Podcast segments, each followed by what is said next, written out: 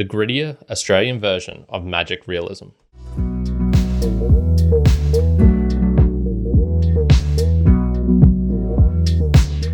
Welcome, Mere Mortalites, to another round of the Mere Mortal book reviews. You have your favorite host here, Kyron, also host of the Mere Mortals and Value for Value podcast. But this is the book reviews channel where we dive deeper into the books that I've been reading to get the juicy information, extract some themes, perhaps go over some stuff you might not have thought about, and also just relish in our love of books, which is what we do over here.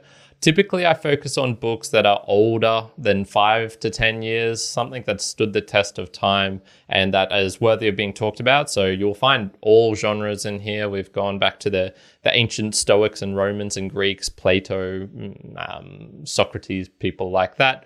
We've got modern sci fi, Dune, things like this, and then also even just romance or a little bit of everything, to be honest. And as today, I do have a fun book for you. I do have Tim Winton's Cloudstreet. So, this is an Aussie classic, as I mentioned, published in 1991. It's about 470 pages in length. It's pretty thick. And it took me, I'd say, about 10 hours of reading, maybe even a bit more than that to get through in total. So, let's talk about this book. Why did I pick it? What was my motivation? And even initial impression of it.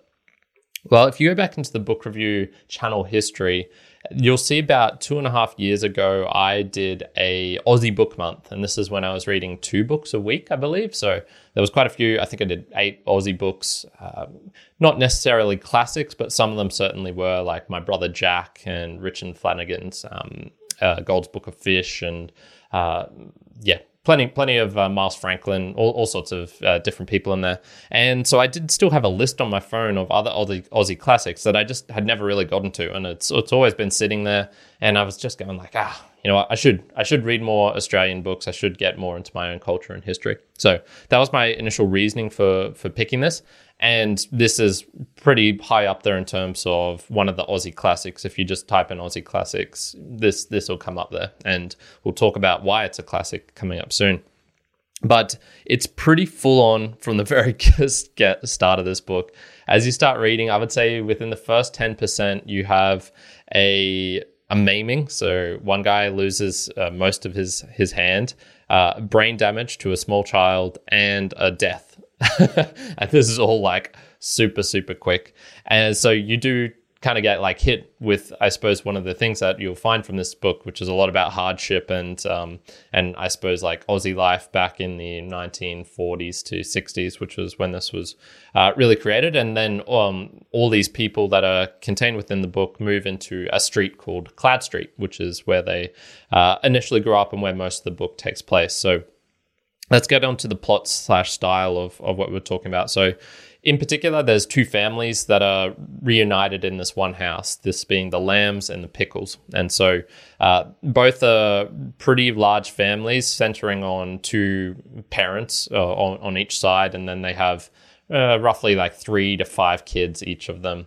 And they both move into these, they're both pretty poor in the sense of not much material wealth, and they have almost diametrically opposed in, into how they actually live and how they are. So, in, in terms of the setting, this was mostly everyday life in Perth, from uh, Perth being Western Australia.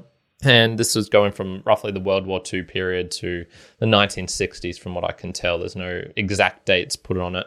And you really do have these two different families. There's the Lambs, who uh, have Oriel and Lester, Lester, and they're these kind of like God fearing, industrious, hardworking people who move into the house and they're the tenants. And then we have the the pickles, which are I would say like this lazy, blithe, hedonistic type of family who uh, are, are, kind of gifted this house through the death of a of an uncle, I believe, or a, yeah, something like that, uh, which they can't sell. Uh, and then this being Sam and Dolly, and then they've got a whole series of kids.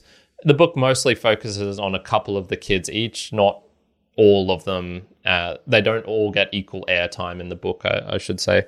And yeah, so we just follow their relationships, how they interact with each other in the world, and I suppose the eventual melding together of these two uh, families with elements of you know kinship and family and drama and what's going on in their lives and things like this. It's a real mix of a book in terms of the style because it has a lot of short and sharp chapters. You'll you'll have these ones which are less than a page long, going up to maybe six or seven pages, but they usually are pretty short and sharp. And this allows the author to go from individual characters to individual characters pretty rapidly because, like I said, there's probably about nine to 10 characters who are very influential and receive a lot of airtime and um, talking about in this book. And it really focuses on their point of view. So when it switches to ca- uh, another character, it's like, this is what they're experiencing, even if it is a shared moment with other mem- members of the family. So yeah, it's it's separated into ten parts in particular, which allows for some time skips as well because we're covering twenty years here. So there'll there'll be skips of you know like five years where it'll just go instantly and um, go on. Uh, there's a lot of dialogue, description, setup, ethereal musings. There's all sorts of things going on to here. I'll pick this uh, section from page 200, uh, 201, which is just talking about hell, and so it's kind of an interesting mix thrown into it. So Hell is like this. It's this cowering in the bottom of the cellar far from the smouldering trapdoor, between pumpkins and tubs of apples. It's the smell of Karri forest rising into the sky, and the bodies of roos and possums returning to the earth as carbon, and the cooking smell falling through the dimness like this. Trees go off like bombs out in the light, and the cauldron boils and spits all about. Hell is being six years old and wondering why you're alone in the dark, and no one else has come down yet. It's the sound of your own breathing, the salty stink of your bloomers, the way the walls have warmed, the flickering cracks, the screams like a thousand nails being drawn, the hammering, throttling noises, the way the rats are panicking and throwing themselves against things. It Keeps going on like that. So you can kind of get, okay, it's, it's almost got like these flowery, ethereal moments. And then there's other sections which are much more, this is what this person is doing. I suppose the main thing to call out is uh, it's got this element of magic realism, which uh, it's not the main focus of the book, much like it has been in previous books I've covered, like um, Gabriel Garcia Marquez. He's really well renowned for this, uh, where it's this it's a fictional world usually, but then it's got these elements of uh, completely magical unbelievable things happening but the characters kind of just go along with it it's not like oh my god what's what's happening it's like oh that's a bit weird. That's a bit strange, but uh, they they don't immediately jump to conclusions of aliens or drugs or or, or ethereal be- beings or anything like that. They kind of just take it as it as it comes. So we see this with things like there's a talking pig. Uh, there's Quick who has the shining light coming out of his body. This huge prawn catch which is out of season. There's ghosts. There's dancing newspaper articles on the wall that come alive. Uh, there are these elements which are really fantastical, but what I suppose sets this book apart from other books I've read on, on magic realism or have this style within them is that it's more realistic. So it's kind of like a lucky streak of gambling uh, in desperate straits. Uh, Fisher's survival from near death, death. This is where he gets brain damage from an almost drowning. The shifty shadow, uh, the pig saving Oriel from death at, at one moment. There are all these kind of miracles, very lucky things happening, but they're they're um, they're they're almost more believable. It's kind of this weird mix between the magic realism and it's still a miracle, but it's it's almost a grittier version of it. So we do have quite a few elements uh, happening on the house on Cloud Street. So let's go into some of the questions, themes that are risen from this book, and what you really see is hardship from from get go. Everyone is is just getting screwed over. Uh, as I mentioned, that that was really what's happening to the you know Sam, who loses most of his hand and just has a stump apart from I think his thumb or just one finger survives. Uh, there's what I guess this book allows is you get to see everyone's private hell because you can't just say this one person has it really rough. You know, Sam, he's he's the one who got maimed, but he's got his own pro- problems. But his daughter has her own problems. You know, Rose's non childhood and anorexia, Sam, not only with his hand, but just shitty luck in general. He really doesn't catch a break. Uh, there's Quick, who is the brother of Fish, the, the boy who drowns and has brain damage. Um, and he has guilt, survivor's guilt over like it could have been me who got trapped under the net and and had this, and it it should have been me. Oriel, who has loss after loss in terms of family members, in terms of uh, people that she loves in her life. It is a rather brutal a brutal book, and you get to see everyone's individual loss. Uh, what comes out of this is I think that each must draw on their own strengths to get over this. So you see with Rose, for example, dealing with her anorexia and and just the this kind of non-childhood. Uh, she she draws on her like own internal strength. Oriel is very much the same, where she's got this kind of hardened nails. As Sam, uh, he he kind of gets over this shitty luck by believing in the shifty shadow and just saying like you know accepting his fate in some ways. Uh, Quick, who has to just kind of just deal with this this lingering feeling of like it should have been me and go on his own path out into the the desert, leave the family, and kind of be away from them a, them a while to realize and come back eventually. Like, okay, it wasn't. It, it's just one of those things that happen. So we, we see they all have their own uh, hardships and, and how they deal with it is very different. I'm going to jump to page 279 here, where we get a taste of how Oriel overcomes her, um, I suppose, uh, hardship and, and what she's been feeling. So, uh, the early morning quiet time, as she calls it, has proven, proven impossible to shake off, but it gives her time to meet the Dale, steel herself put on the full armor, as she used to say. She finishes up, tidies the table again, and feels the mulberry tree hanging over the tent like a cloud. It's still early. She'll give them another half hour before reveille. It's been a hard week since the wedding, what with Quick turning up and keeping them on the lookout like that, and the hole that Hat has left in the company. Another loss. Oh, if she thinks about everything that's been taken from her over the years, Lord, it's like the longest subtract- subtraction sum invented. She can't help it. The feeling is on her and she's furious. It's a sickness, self pity. It'll eat you up, woman. You know it. It'll eat the day and worm into your labor and weaken you. She puts her square, red fist on the table, watches it like a paperweight. Up the back, the pig snorts like a priest chanting. Fowls begin to scuffle. She hears water in the sewage pipes beneath the garden path. Someone is up.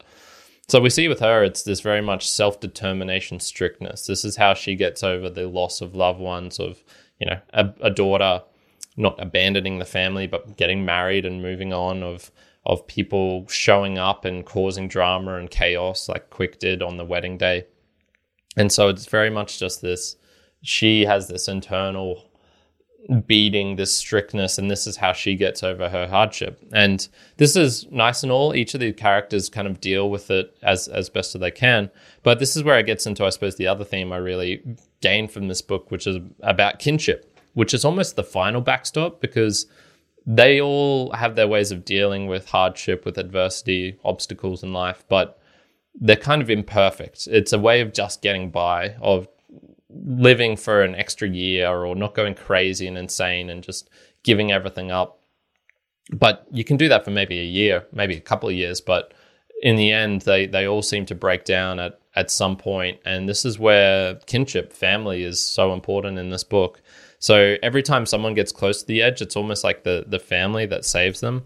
Uh, jumping again on here to page 297, uh, this is where we have, I believe it's um, Quick talking with his mum, and so uh, she's she's just asking him like questions about what it's been like, what's it, um, you know, they they it's the first real chat they're almost having together. Oriel pulled the net and tried not to show exhilaration at having him here like this, at the two of them talking like adults together. There was something hard and resistant in him, now, something he'd been grown, he'd grown in being gone, and she knew it had been worth the hurt. Why are you so bitter? Because of your family or because of yourself? What do you mean? Do you hate the fact that you come from, well, let's just say, crack troops, weirdos, mum, flamin' wackos? Or is it just the old business of feeling guilty about being a survivor? Quick almost stumbled at that. It went deep into him. What the hell would you know? You don't know the first thing about feelings, certainly not mine, and damn not sure about what I feel about fish. I know about being a survivor. You think it's your fault he died. You think it should have been you. You're paralyzed with this thing that's eaten you, and you don't know about uh, don't know that it's rubbish. You don't know a damn thing about it, Mum. She thought about her mother and sisters up in the cook uh, up in the cooking like picnic steaks she thought about her mother and sisters up in the house, cooking like picnic steaks while she lay helpless in the cellar. She saw the bullet torn wallet of Bluey, her half brother with its black crust of ink and blood, and the king stamp signature on the slip of paper, and she could feel Ch- Fish's chest under her fist as she beat life into him, with the sky kiting, kiting over her, silent as death. she pursed her mouth and with her teeth set behind them. So it's very much this aspect where you know he's gone away, he's developed some steel, he's become a, a man almost in some sorts, but he still has this lingering thing about Quick of being a survivor of of the guilt over that. And it's where you need the family, and this is probably the most important thing about the family. It's it's not necessarily just being there. Um, which which sometimes is helpful just having someone you know is in your back and even if they can't communicate with you that well uh, you, you, still know that you have someone in your corner that'll love you um, this is very much i think at least in my life what my mum has always been for me there's never been a, a real deep conversations with her but she's always been there for me when we look at other people in this book and Oriel, for example, it's almost reversed. For her, it's she's the one who needs to have the tough talk with Fish and uh, with Quick about Fish and and make him realize like, hey, it's it's not your fault. You know, it's it's okay.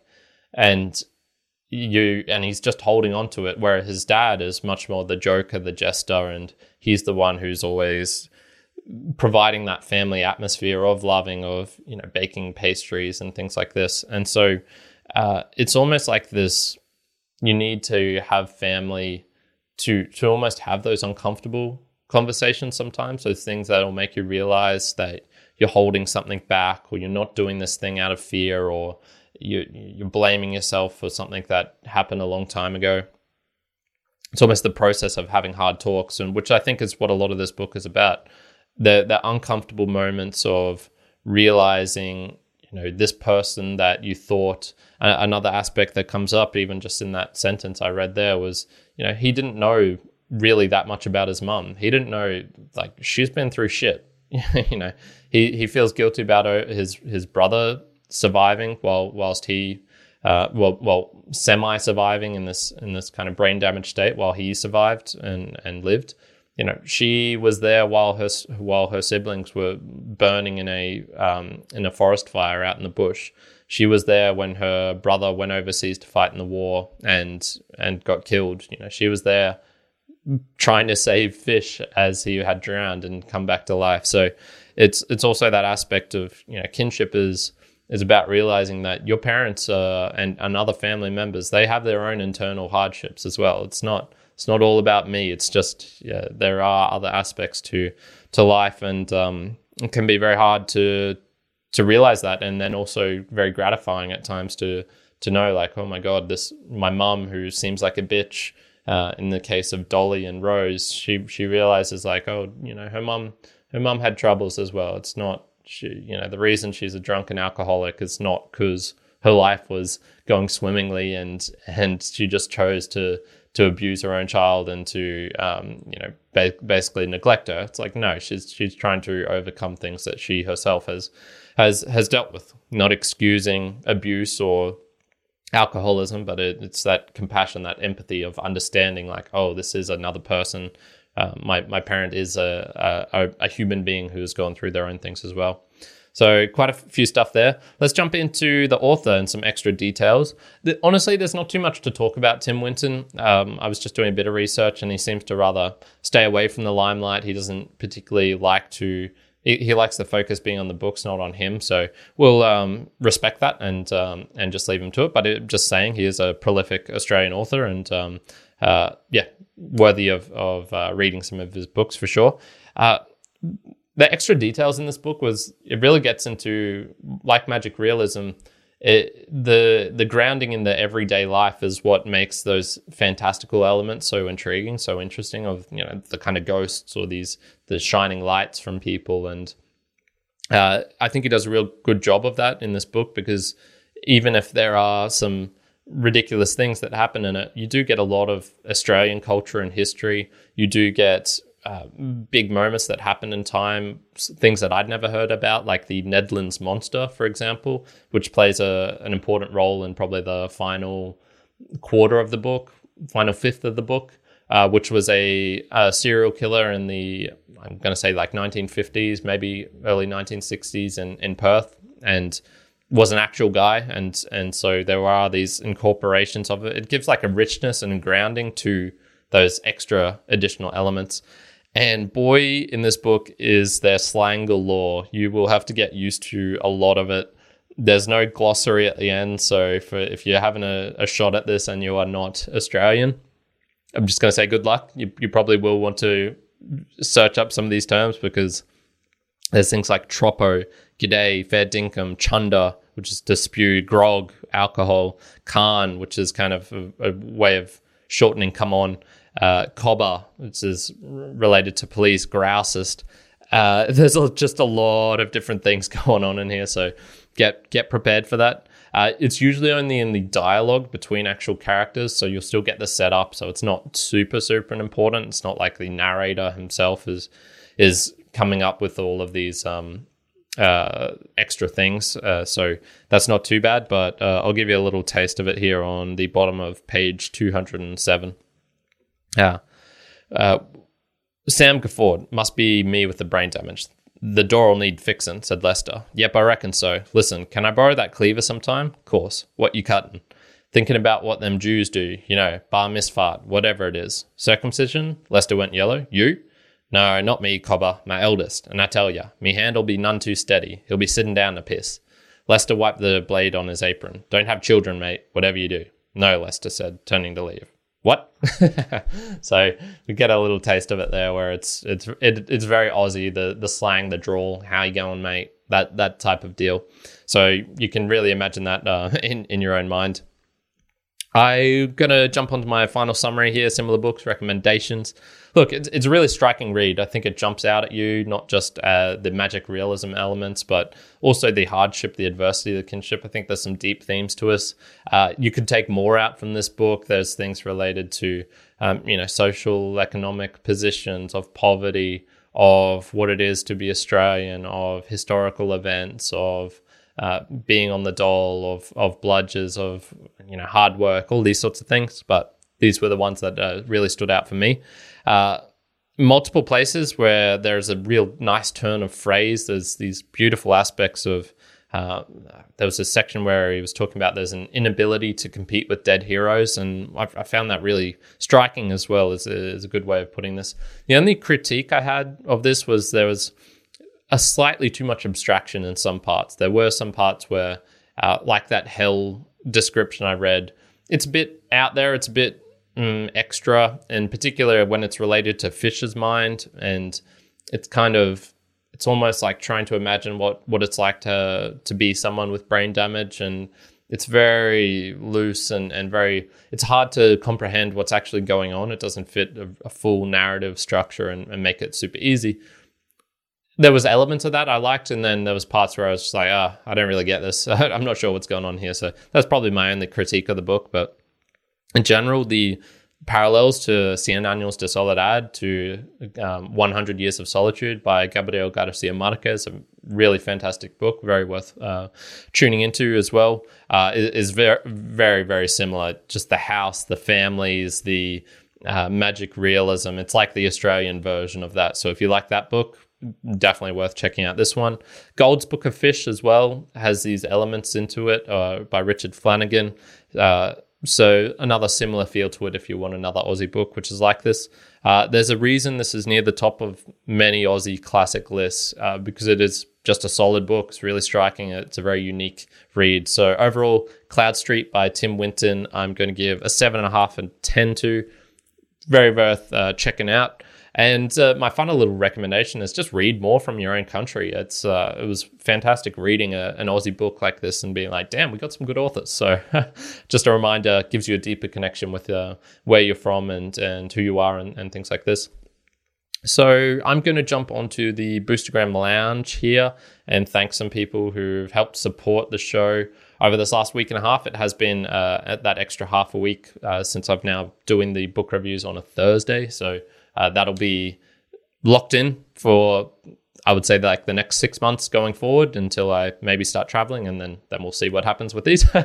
uh, so uh, yeah, there's a couple of people who boosted into the show. I saw Ashley Glenday sending some some small ones here and there, 40 sats, 100 sats, things like that. Every little bit is appreciated. Um, no notes on those. I do appreciate messages, but uh, yeah, if you just want to send in as well, I, I, won't say no to that, and I'll thank you. And we do have a boostagram here from Sir TJ the Wrathful, who sent uh, 1,953, and this was on the book uh, Post Office by Charles Bukowski. And he says, uh, I've been a mail carrier for six years, and as far as working at the post office, I can 100% relate to this character. It's a horrid, corrupt place. I struggle every day with my attitude working there. As far as the rest of the book, I only made it halfway through, lol. Anyways, thanks for the book reviews. It reminds me that I have books I want to read. My pleasure. My pleasure, Sir TJ the Wrathful. Uh, from the Doerfel into the Doerfel um, verse, who's doing really cool things with value for value music. I'm sure I'll talk more about those when I read some books which are related more to technology and, and um, innovation, things like that. And yeah, I was actually having a discussion last night with my roommate just a, a, about uh, what it's like to work in a nine to five and the situations you can get in where you're being told to do things which are impossible. And so you have to do the impossible. and I very much get the feel that's what it, uh, working in a, a post office could be like, where it's, you know, you have to fill out this many forms in this many time, but you don't actually have the form, so it's impossible, that sort of thing. So um, I feel you, man. I feel you. Uh, there are certain jobs, there are certain situations you can get in, which is just like, what the hell? What this this makes no sense. Um, but I'm I'm glad this has inspired you to read as well. This is kind of what the book reviews is about half of it's to get my own thoughts out, to be able to connect with people, produce something which I hope other people really enjoy reading, uh, well, listening to and then consuming. But also, yeah, like I'm talking about these books because I think they're usually worthy of reading. It's, it's probably about one in every seven or eight, which is I'm a little bit meh, but I'll I'll try and get through it anyway.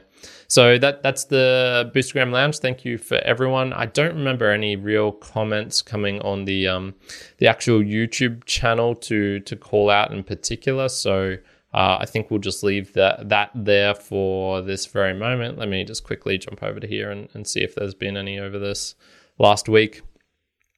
Um, we did have this guy talking about uh, the Soren Kierkegaard one.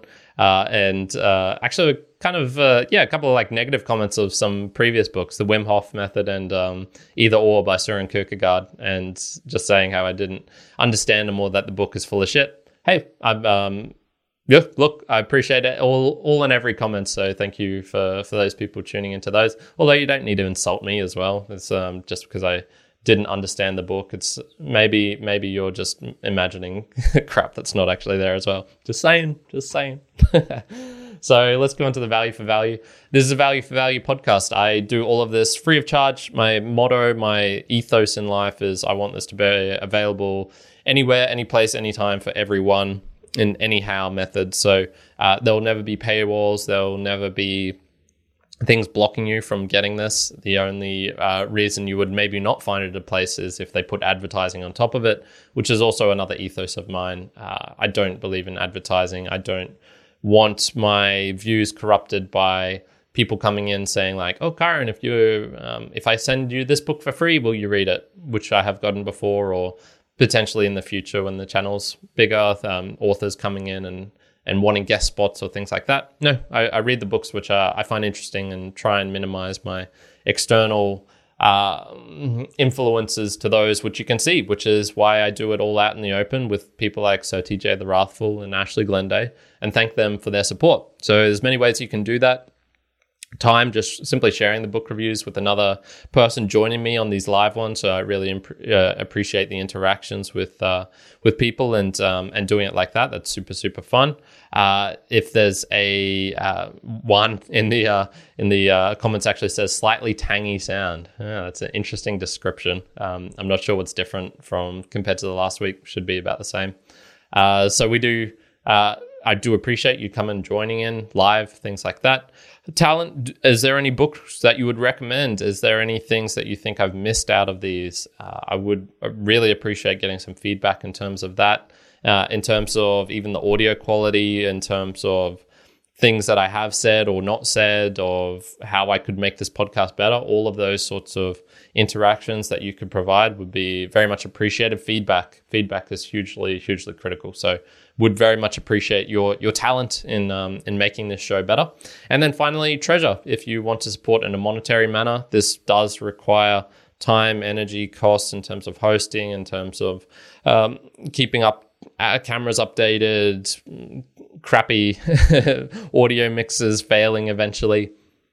All of these things require money. So uh, if you want to support the show, if you get value from this show, I just ask that you return it. And the value is subjective. It's up to you. It could be a small amount, it could be a large amount. Uh, you can do that via the PayPal link, which you'll find in the show notes. And you can also do that by going to a new podcast app. I've got a whole bunch of reviews of them on meremortalspodcast.com slash support.